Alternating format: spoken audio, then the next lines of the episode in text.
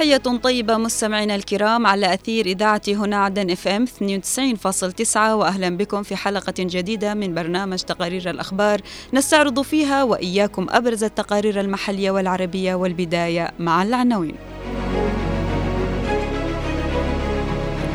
شهادة توثيق جازلت هي توثيق لحرب ظالمة نالت من الجنوب. التصعيد الحوثي والحكومة يعمقان معاناة شعب الجنوب. القبور العشوائية في غزة تثير قلق السكان.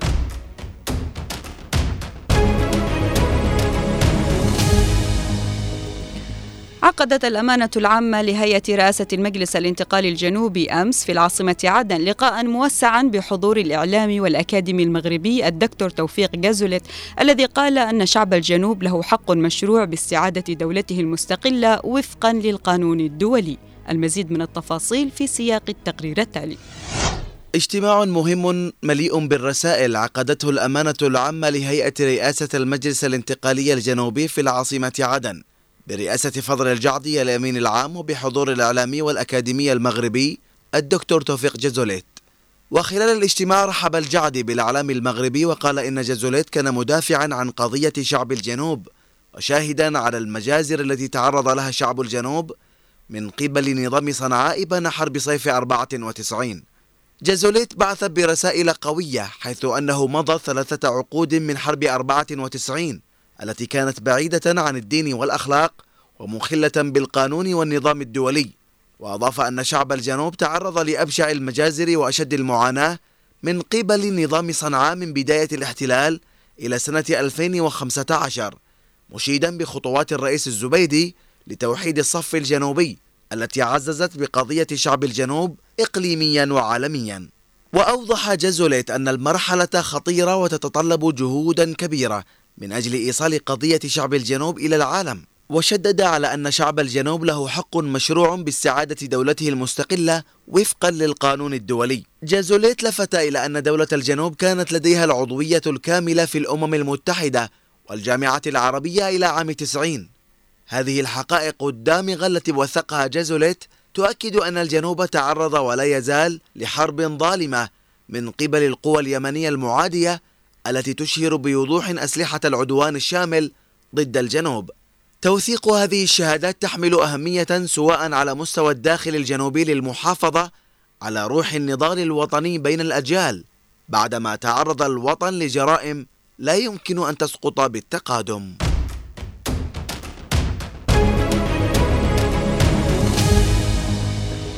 يكابد المواطنون في محافظات الجنوب تعقيدات عديدة جراء التصعيد في البحر الأحمر وباب المندب وفشل سياسة وعجز الحكومة في تسليم المرتبات في ظل الانهيار المتواصل للعملة المحلية وارتفاع الأسعار. نتابع التفاصيل في التقرير التالي. حين يحضر الفقر تحضر الصراعات فما بال المواطن في بلد حضرت فيه كل المآسي.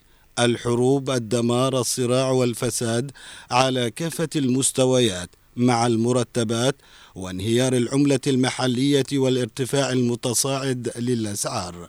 وفي ظل هذا التسونامي الكاسح الذي يعصف بالاقتصاد في البلاد ليقضي على ما تبقى من آمال للمواطنين بحياة كريمة بعد أن فتك هذا الوضع بهم وسلبهم معظم الأصناف من موادهم الغذائية ودفع بالملايين من المواطنين والطبقات الوسطى حافة الانهيار وأصبح الحصول على كسرة خبز جافة بشكل يومي أمرا غاية في الصعوبة في ظل استمرار سياسات الإفكار والتجويع الحكومي. تأثيرات التدهور الناتج عن الفشل الحكومي والتصعيد الحوثي في البحر الأحمر وباب المندب لم تقتصر اليوم على فئة بعينها. بل ألقت بظلالها على حياة معظم السكان الذين أصبحوا غير قادرين على مواجهة أعباء الحياة وتأمين قوت يومهم مما دفع الكثير بالخروج إلى الشوارع بتظاهرات واحتجاجات للتنديد بما آلت إليه أوضاعهم المعيشية. وأمام هذا التدهور المريع يتساءل المواطن اليوم إلى متى تستمر الحكومة في سياساتها التدميرية لكل آماله بالحياة الكريمة وإلى متى يستمر الصراع على حساب معاناة المواطنين. ألا يكفي الأرقام المخيفة والقصص المؤلمة التي يشاهدونها بشكل يومي في الطرقات وأمام مكبات النفايات للباحثين عن لقمة خبز يسدون بها جوعهم في حين تتسع كروش مجموعة من اللصوص يتحكمون بقوت ومصير المواطنين.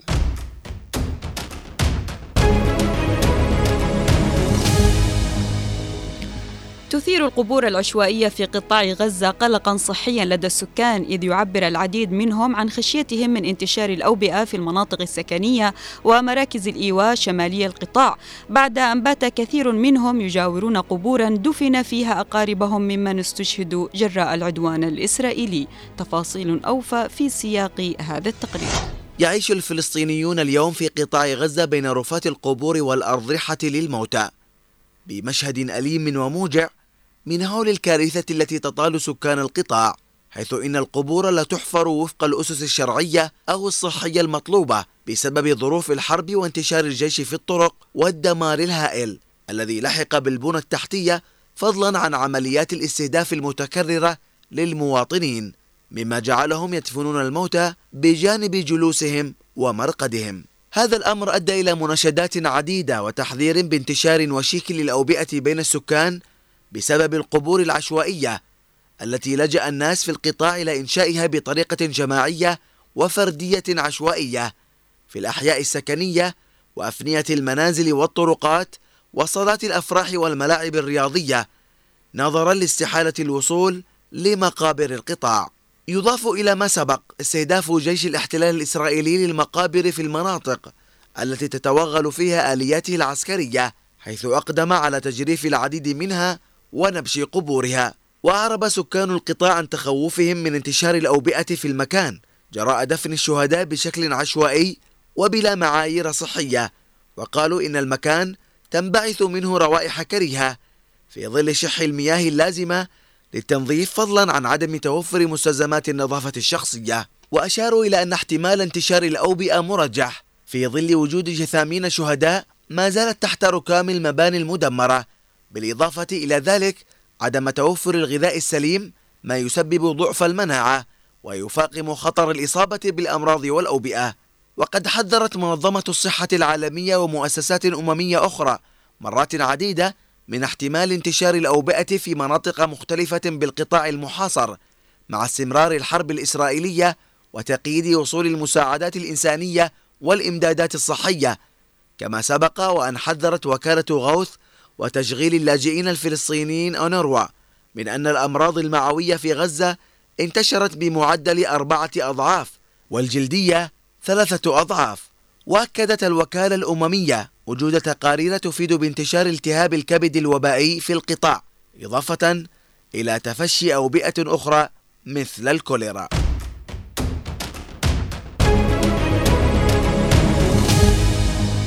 إلى هنا مستمعينا الكرام نصل إلى ختام هذه الحلقة من برنامج تقارير الأخبار. كنت معكم من الإعداد والتقديم عفراء البيشي ومن الإخراج خالد الشعيبي. أطيب التحية إلى اللقاء.